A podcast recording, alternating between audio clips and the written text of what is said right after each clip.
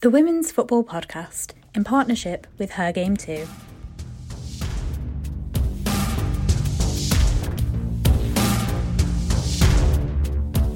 Hey everyone, welcome back to the Women's Football Podcast, Women's World Cup Semi-Finals Edition. I'm Annie Mills, and as always, this podcast is in partnership with Her Game 2. I have with me today Portuguese journalist Inês Sampaio and freelance journalist David Astill. Welcome to the podcast, guys. Thank you. Thanks for having me. Wow, what a couple of days we've had in terms of women's football. These semi-finals have been incredible. The whole tournament has been incredible, but the semi-finals, I feel like, have given us it all. David, your heart rate must be through the roof after that England game. Yeah, it was pretty high. Yeah, really good game. Loved watching it. I thought England were fantastic. And yes, what were your thoughts on the game? Well, I was a bit sad for Australia, especially because they had a chance to make it 2-2. And right away, England scored the winning goal, but it was a great game, better than I was expecting. So women's football won with that kind of spectacle. Definitely. We'll talk about the Spain and Sweden game first. Obviously, Spain beat Sweden 2-0. And although they won't be going to the final, I feel like you definitely can't sleep on Sweden at all. They've been brilliant, don't you think, David? Yeah, I do. I think they've found a particular style which seems to work for them, that kind of high press and forcing errors. And it worked for them really well against Japan. It wasn't a surprise that they decided to do the same thing against Spain. And yeah, no, they've got some great players and once they really start to connect, which we kind of saw a little bit towards the end of the tournament, you know, they are a force to be reckoned with.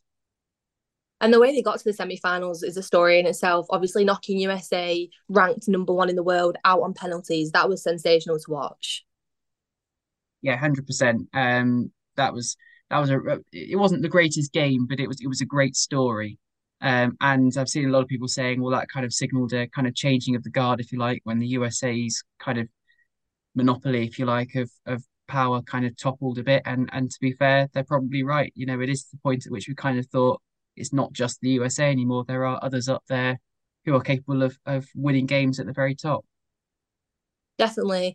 And yeah, Sweden were well-deserved quarter-finalists. What can you expect from them in the future? Well, yeah, Sweden have a great history of, you know, qualifying for tournaments, but also making it a long way. Unfortunately, they still haven't won a World Cup, much less been in a final. I was really hoping that they would go through, also because of, you know, everything that's going on with Spain. I think they're going to keep being, you know, a really, really strong team. I do believe that their time will come. It's sad that this wasn't it for the likes of Asllani, who might, this might have been her last World Cup. I'm sad that it wasn't this time for Magda Eriksson and Fridolina Rolfö. You know, you can really feel like this generation is ending, and there still hasn't been a big trophy to accompany their greatness. But they will keep being great because they don't just have, you know, these the current players that they're great. They also have really good academies. They're great at producing talent. So I think Sweden will keep being one of the best teams in the world, and one day hopefully they will get their due prize. There's been a lot of talk online about Vilda's tactics. Some people saying he's done a really good job with the Sweden team. Some saying he hasn't. What is your view on that? Well, I mean, obviously, according to reports, so allegedly, Jorge Vilda is not the best people manager in the world. That's to put it slightly.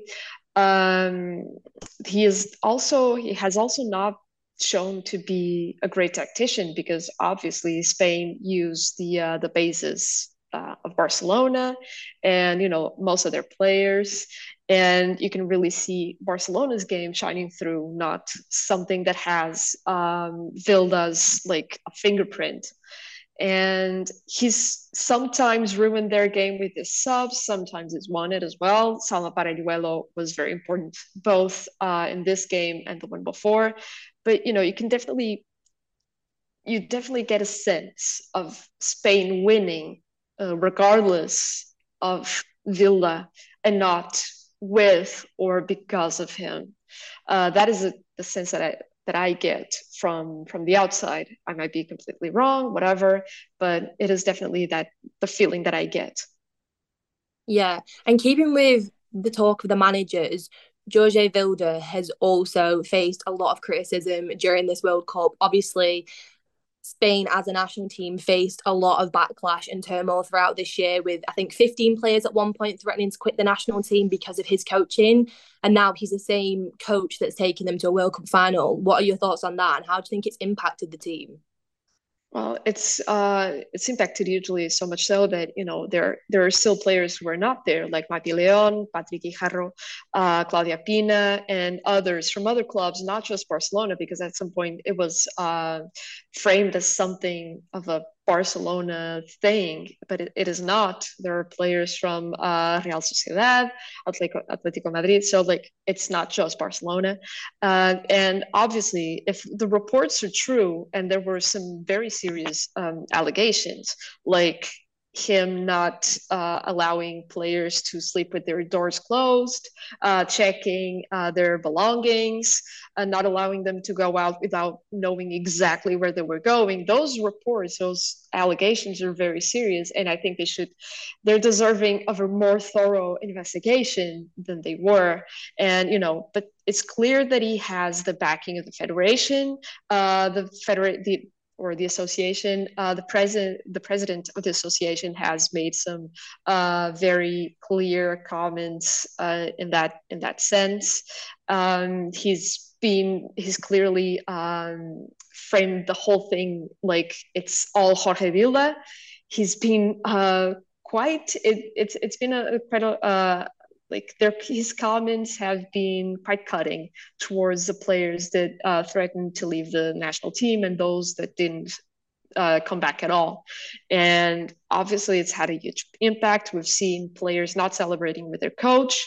The next game is against Sweden. They did celebrate with their coach, and I would guess, and this is mere speculation, that they would have been told something, you know, you can't, this is what I would have done if I was part of the communication department of that association. I would have said, like, you know, you can't do that because it's a humiliation to our association. And, you know, if I was on their side, of course. But yeah, it's been very fraught, and it's weird to watch. And it's kind of making, I've heard a lot of comments from fellow Spanish journalists that, you know, it's bittersweet because it feels like it's legitimizing a coach that has clearly not been up to par in terms of, you know, handling his players' behavior. And I'm talking about behavior, not just tactics, because tactics, you know, you're good or you're not good. That's it. But when you're handling, when you're dealing with players, with human beings, that's a whole different story because, you know, we're talking about supposedly abusive behavior. And if that's true, then this potential win, just making it to the final alone, is legitimizing his alleged bad behavior and possibly abusive behavior. And I hope, but do not think that if Spain win the World Cup, I don't think that it will give them a basis to demand change. I hope I'm wrong, but I think it'll only legitimize them further and make things a lot worse for generations to come. It was a bit of a slow start to the quarterfinal. All the chances came in the last 10 minutes of the game when Spain absolutely blasted their way into the Women's World Cup final yesterday after, I said, beating Sweden 2-1. All goals were scored in under 10 minutes. The final two goals scored in the same minute. I think a lot of us, myself included, expected it to go to extra time because it was a bit of a lackluster start. And then, boom, three goals in 10 minutes. David, what were your thoughts on the game yesterday? think saying it was a slow burner was a massive understatement, because let's be honest, 80 minutes of it was not the greatest football we've ever seen. It was very stodgy and cagey. Any words like that you can use probably would fit. But then 80 minutes, it kind of came alive. And to be honest, I think it was brewing a bit once Paralluelo came on. I think that was the turning point for me, because I think the thing that Spain had was when they were trying to create chances, they had Hermoso up at the top of the field. For me, that's not her best position, not anymore. She's much more of a creative kind of 10 now. She needs to be given that freedom to roam around and get into different areas, which you could see she was trying to do in that first half and a bit of the second half. And it just meant Spain didn't have that attacking presence. But as soon as Paralluelo came on, she stayed at the top of the field. She gave them that presence. She stretched the Swedish defence. So for me, that was the turning point that you kind of thought, yeah, Spain could go on and win this now. They're creating chances, and now they've got that player who can go and win them the game. So, yeah, 80 minutes or so of it was not amazing, but there were a few touches when Spain looked like they could actually do something. And then all hell broke loose, to be honest. It was, you know, one goal after the other. And yeah, it was one of those weird games when, as you said, it could have quite easily gone to extra time, and it didn't.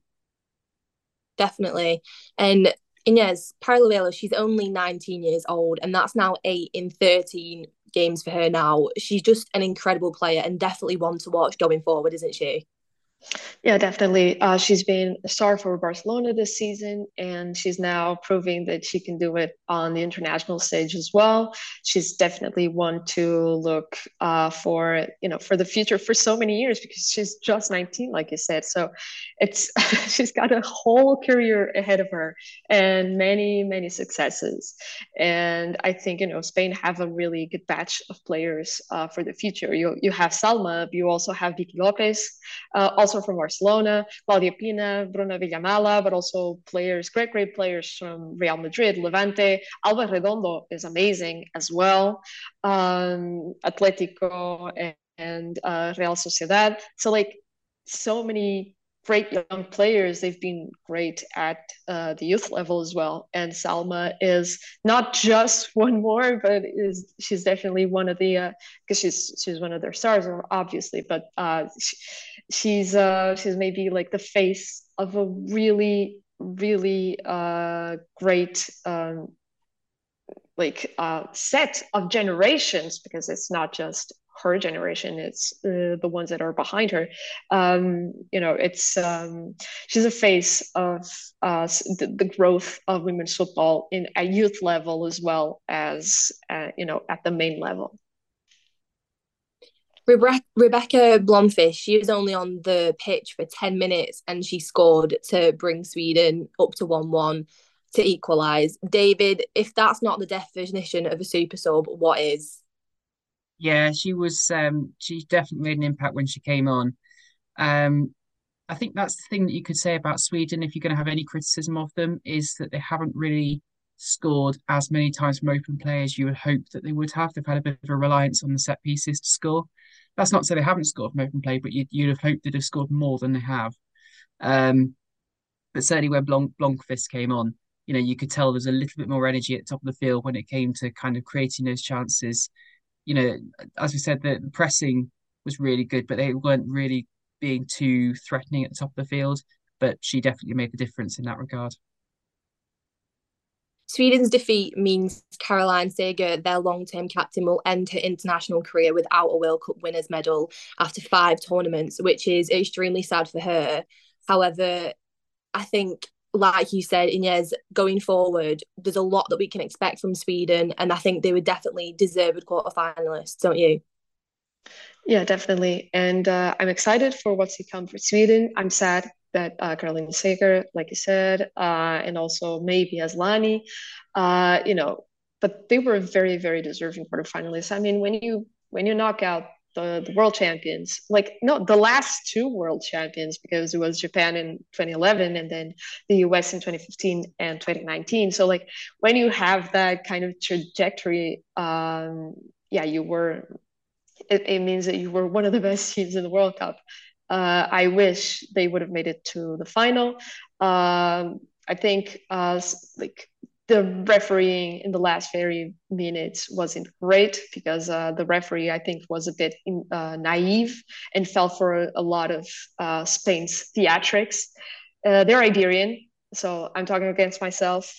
People from the Iberian Peninsula tend to make a lot of theatrics. I'm one of them, so our players tend to be like that. But yeah, I mean, it was sad for Sweden, but also the like a guarantee and a promise, like a guarantee that they are one of the best and a promise that whatever is to come is going to be successful. And they made it this far very successfully, and they still got another game to win or to play, and we'll see who gets the bronze medal. Definitely. In this game, I feel like Spain dominated possession throughout, but like you said, David, they seem to lack end product in the final third. But a real hero for Spain is Olga Carmona, obviously putting her team through to the World Cup final, their first World Cup final ever. Another brilliant player on the Spanish side. What were your thoughts on her goal? Yeah, for me, she's a talent. Just in every definition of that. I really, really like her, always have done. She offers you that kind of that speed getting up the field during transitions, and you could see that kind of speed of thought as well with the goal. I think Sweden will probably be very disappointed with it because I think they could have defended it better. I think criticism of the goalkeeper is a bit unjustified because I didn't think there's an awful lot she could do. I think, you know, what she could do, she did, which was got up to it and got a hand to it. It was one of those where you kind of thought some people were going to say she could have saved it, some people couldn't, but take nothing away from Carmona because the quality of the strike was fantastic. And, you know, if you're going to have any goal that's going to win you a place in the final, then that's not a bad one. Moving on to the England and Australia game. Obviously, England has just beaten Australia, the World Cup hosts, 3-1. As an England fan, that must be unbelievable, David. What were your thoughts on the game? How do you think it went for us? I thought England were probably, I'm going to say it, I think that's the best I've seen England play at the tournament so far. I think, you know, the China one game was obviously a very, very good performance, but I think this is just the complete package.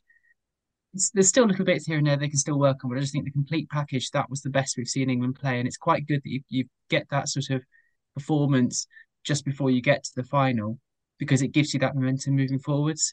I thought Lauren Hemp was absolutely outstanding. I genuinely ran out of words to describe what she was doing, just apart from wow. Every time she got on the ball, she was fantastic. I like the idea of moving her into that central role as well because I think it benefits Ella Toon, who can obviously now play those through balls, knowing that she's got someone who's going to make the runs. It allows Russo to drop back into the pockets of space that she likes to get into. So I just think actually having Hemp in that central role really works, and you could see in this game all the different elements that were working because you had kind of Hemp and Russo and Toon connecting with each other. And the back three were really good. I liked the way that they kind of shifted around. So Lucy Bronze is not necessarily the best defender as such. She's very good at getting forward, but we've seen a few times when she's been caught out in transition, players getting behind her. So I like the way that they had that sort of that back three, which allowed Bronze to effectively stay out of that a little bit. And then Daly moved back, which then shifted the back three across. So you had like Brighton Carter taking on that right back role a little bit when they didn't have the ball. That, for me, worked really well. So just the overall package for me that England put on today was really, really good. Definitely. I think, like you said today, when I was watching the match, it seemed to just click. And like you said, Lauren Hemp, Jess Carter, Lucy Bronze, Alessia Russo, Ella Toon, I could go on and on with the individual player performances that we saw today. One player that I just want to mention really quickly is Keira Walsh. Obviously, she doesn't look back to full fitness yet, but she has been playing 90-odd minutes in the last couple of games. I think she only missed one game. And even though not at full fitness, I think you could argue that she still does run the game for England. She dictates play, she envisions passes, and she executes them perfectly. To me, I always thought she feels like the glue that holds England together. Would you say that's fair, David? Yeah, no, I would. I think that's maybe the one small, and it is only a small concern I've got with this system, is I don't think it necessarily allows Walsh to play at her full capabilities, because she likes to sit in that sort of six role just in front of the defensive line, and to have players running ahead of her that she can then find with passes, long and short range passes.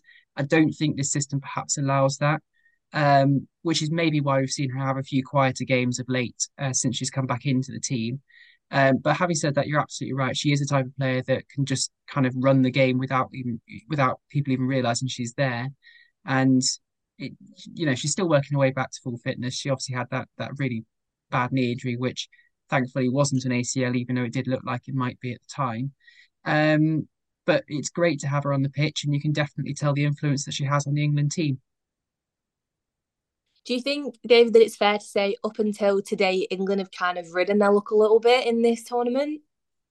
Yeah, I think that's not an unfair comment to make. I think certainly the Nigeria game was a case of England not at their best and kind of just trying to see it out and see what they could do. Haiti and Denmark, the first two games were a case of quite a few errors and you don't want to say nerves, but it did feel a little bit like that. Players kind of adjusting to the whole situation and the fact that they were at the World Cup, a few partnerships still being developed and things like that. So yeah, there have been a few times when you can tell England have been slightly riding it and been a bit fortunate to get the results. But then you get the performances like China, like this one against Australia, like the Colombia one when I thought they were really good. And then you actually realise that as much as England have changed since last summer, with players obviously leaving and retiring, and obviously then the injuries as well, it's still that England identity is still there. Yeah. Obviously, this was Sam Kerr's first game back where she started. She's been a big character, a big personality around the Matildas during the World Cup, even though she hasn't played a lot. Inês, do you think having her on the pitch today made an impact for Australia? Obviously, I know they didn't win the game, but I think they'd looked a lot stronger than previous games to me. Yeah, and they were very, very dangerous. She scored a goal, could have scored another two at least. I think she'll have nightmares with that one shot that went wide, and like a minute later, it would have been the 2-2, a minute later, 3-1. It's gonna be on her mind for sure. Unfortunately, obviously, you never want a player to torture themselves over that one bit of play. But yeah, she was. I think she looked more dangerous. It's also like she's an authoritative presence in terms of she demands respect from the defenders, and also she becomes more central to Australia's game. She made an impact. She was very dangerous. They always look dangerous, and I'm going to reveal myself as the spy here, because I was rooting for Australia. They're the host, it was the fairy tale story that didn't happen. But, and also because England, I agree with you from the last answer, England have been very boring to watch up until now. And I think this was definitely their best game. This was the one that, they really... They showed why they're at the stage and why they're finalists. But yeah, Sam Kerr's presence was definitely impactful. And I wish we would have, we're going to see her in one more game. And that's good. Although I really don't like the third and fourth place games. At least there's that. It's another chance for her to score goals and to prove how important, or to not prove, or to cement her importance within the Australian team.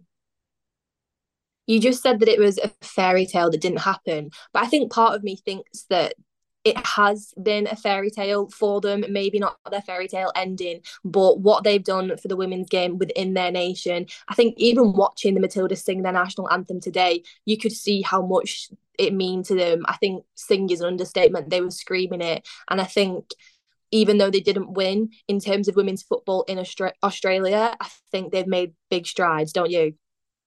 Definitely. I think we're going to see an impact. There's going to be, they're affecting change just by hosting, but also by showing up so so thoroughly. Those players are very, very passionate about their national team.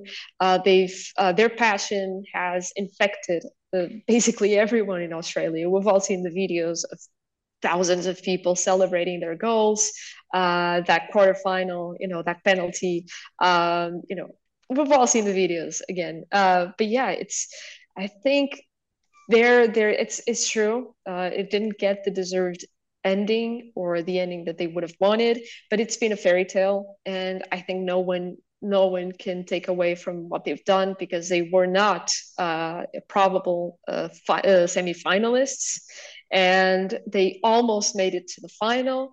And I hope Australia, take all the positives and turn them into a chance, a big, big, big chance to grow women's football in their country even more, because they have the talent, they have the amount of people, because they're a big, big country. Some countries are 5-10 million people large. I mean, Portugal is only 10 million. Colombia is also a very small country. I think Australia have everything it takes to take greater strides towards something. And I hope that women's football, women's football is already bigger than men's football in there because of this tournament. They've infected a nation with their passion, and it's really great to see every stadium full to the brim. It was amazing.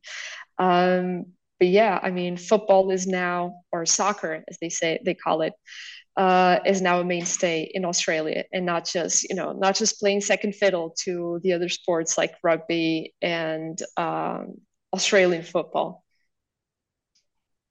David, we just spoke about a couple of standout England players, but we have so many standout Australian players as well. There's so many. Steph Catley, Caitlin Foord, Hayley Rasso, Mackenzie Arnold's been world-class this tournament. Mary Fowler, only 20 years old. I know she's not a frequent starter for Man City, but she's been phenomenal. Who has stood out in the Matildas for you during the tournament and in the game today? I think today will be one of those games that I look back on and know that it wasn't their day. But during the tournament, I think Caitlin Foord and Steph Catley, that partnership down the left has been really, really good for Australia, giving them a big platform to go on and attack and to build their transitions on. But I think the two that probably deserve a mention, who have been probably absolutely outstanding every single game without fail, is the midfield duo, Katrina Gorry and Kyra Cooney Cross. I think the two of them together have been so impressive, and Gorry obviously is nearing the end of her career, but Cooney Cross is still at the very start. I think she's only 21, 22, something like that. So she's still got a long way to go, and I know there's a lot of people saying she's got a future in a big league. She plays in Sweden at the moment for Hammarby, but there's a lot of people saying she's got a future at a WSL club or a top Spanish club or a French club, whatever. One of those really top leagues. And yeah, I think for me they've been absolutely fantastic. They've had that sort of passing quality, the sort of the transitions, if you like, has been really, really well executed. The range of passing, particularly from Cooney Cross, has been excellent. The balance they've added to the team. I mean, I could go on, but for me, those two are the ones that I would pick out as having had a really solid tournament and really kind of put their name in lights. And as I say, for Gorry, realistically, she's coming to the end of her career, but Cooney Cross has got a big future.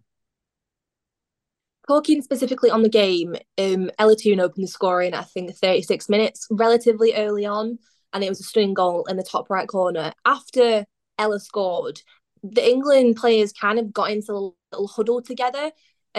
And obviously, in this World Cup especially, there's been a tendency that when one team scores, the other team is equalised fairly quickly after. We saw it yesterday in the semi-final with Spain. How important was it, David, for England to get their heads together, have that huddle, and just reiterate to each other how important it was to not concede right away and just to see out the game till the halfway point? Yeah, hugely important, because, as you say, we've seen a few times that when teams have kind of scored and then almost lost their composure, and then they've let a few chances go. To be honest, England did do that as well. I think you saw, at the start of the second half, they came out, they've made a few loose passes and things like that, and you kind of thought, yeah, you know, they've lost a little bit of their composure, but to their credit, they did regain it.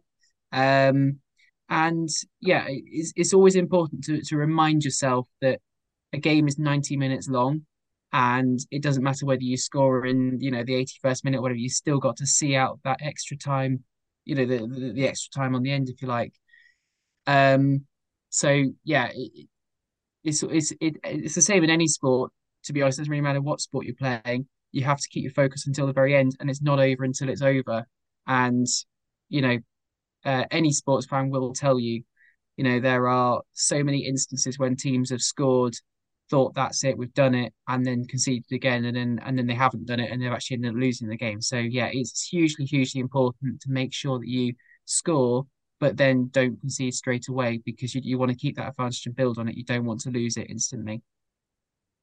Yeah, and obviously, even though they lost, Sam Kerr levelled the scoring at 63 minutes. And I think, David, even as England fans, we have to appreciate Kerr's goal. There was such a good battle between Millie Bright and Sam Kerr, world-class defender, world-class striker, throughout the game. But Sam Kerr's goal was something else, wasn't it?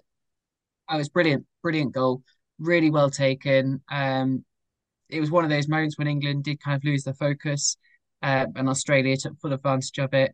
And yeah, we thought Toon's goal was really good. I would probably, it's debatable whether Kerr's was perhaps even better, just because of the distance and the power and the accuracy on it. I mean, Toon's, as I say, was fantastic, but it was such a good goal. And it was nice in a way that both teams got a bit of a worldy goal, because it made it, you know, it's what a semi-final should be, is those kind of moments of quality. And yeah, at that point in time, Australia deserved to get back into the game. So it was really good to see them do that. And obviously it made a bit of a game of it. So that was good. And yes, obviously David and I are slightly biased as England fans, but when Russo scored to make it 3-1 and she did it so calm and collectively, I thought, as an England fan, maybe we'll settle down, we can defend the lead here and just see the game out. As an outsider, is that what was going through your head? What did you think when Alessia Russo scored? Did you back England to see it through to the end, or did you think Australia might come from behind? Oh no, that game was, that was it. That goal, that was it. Like, the moment they scored that one, the game was over. And I think you could see it also, like, the stoppage time wasn't a lot either. It was just 6 minutes, which is a pity, because I've liked, you know, all those extra minutes that we've had to play and to watch in our case. But yeah, it was over. That goal was just, it killed the game. It killed Australia. You know, it was, there was like no debate. I mean, it was, yeah, it was over. There was no other way around it. It was like, it was again a pity, because I would have liked an extra time, because I've been liking these games so much that I wanted all of them to go to extra time. But yeah, that goal ended the whole game. And, you know, when you make the most of your chances, then you're a deserved winner, because justice in football is dictated by whether you score goals or not. So England go through as deserved winners, because they were the ones that managed to make the most of their chances. Looking ahead to the final on Sunday, Spain versus England in the final, both their first World Cup final, both two of the best teams in the women's game. What can we expect from that, Inês? What do you see happening? Not your prediction, but how do you see the game playing out? A clash of styles. Spain like to have the ball. They have that very specific Spanish style, and England are more cynical. They're definitely going to explore the space behind Spain's defense. Paredes isn't having the best World Cup of her career. She's had some things happen before the World Cup that, you know, when personal tragedies happen, obviously your performance is affected. And then, you know, because of the whole thing that happened with Spain, you don't have better, you know, replacements that would be up to par. So yeah, it's a clash of styles. I think it's going to be a very tight game. doesn't invalidate there being a lot of goals. I think there's going to be at least one for each team. I think both teams are going to score definitely. Maybe like 2 goals each. I don't know, but well, if there's 2 goals each, then there isn't a winner. There has to be a winner. But yeah, it's going to be a clash of styles, definitely. David, as an England fan, how are you feeling ahead of the final? Nervous? Yeah, I think it's going to be a really, really interesting game. It's obviously a meeting again between obviously England and Spain, who clashed in the Euros in I think it was the quarterfinals last year, and had that really close game that was decided at the death. So it's going to be a game, I think, with Spain wanting some revenge for that. So it's going to be interesting. I completely agree with Inês as well. It's going to be a clash of styles. You've got that possession orientated approach that Spain have. You've got that kind of quick transitions and lots of overloading the attacking third and obviously creating the numerical overbalance at the back as well that England have. So, yeah, it's going to be really, really interesting, and I'm really looking forward to it. The pundits were saying after the Spain versus Sweden game that Spain were firm favourites to win their maiden World Cup, while England and Australia were second and third favourites respectively. So Spain favourites to win, England second favourites to win. David, would you agree with that? Because I wouldn't necessarily. I think it's a really difficult one because, Spain have been building to this, and you can see during the tournament their performance has been getting gradually better and better and better. And I think you take the Japan game out, that was an anomaly. But if you take that out, you can see the progression that they've made. And it's a really difficult one because you could very easily see Spain winning it. They've clearly got the quality to do it. They've got the players to it. If they can get their key players into the game, then they will pose a threat. They will ask questions. And England have obviously shown that at times they can be a little bit shaky at the back. So, if you get Bonmatí going, running hell for leather and trying to create and link up and everything like that, England could struggle to deal with her. I think the thing that England have, which will be really, really vital over the next few days now, is Keira Walsh, because obviously she knows these Spanish players, quite a lot of them, because obviously she plays for Barcelona, they're her teammates. So in that sense, she's going to be able to now tell the rest of the England squad, look, this is how you deal with Bonmatí, this is how you deal with Hermoso, all those kind of key areas, those little tactical bits of advice that she's now got that she can impart to the rest of her teammates, I think are going to be really, really important. But yeah, I mean, long and short of it, it's going to be a really interesting game.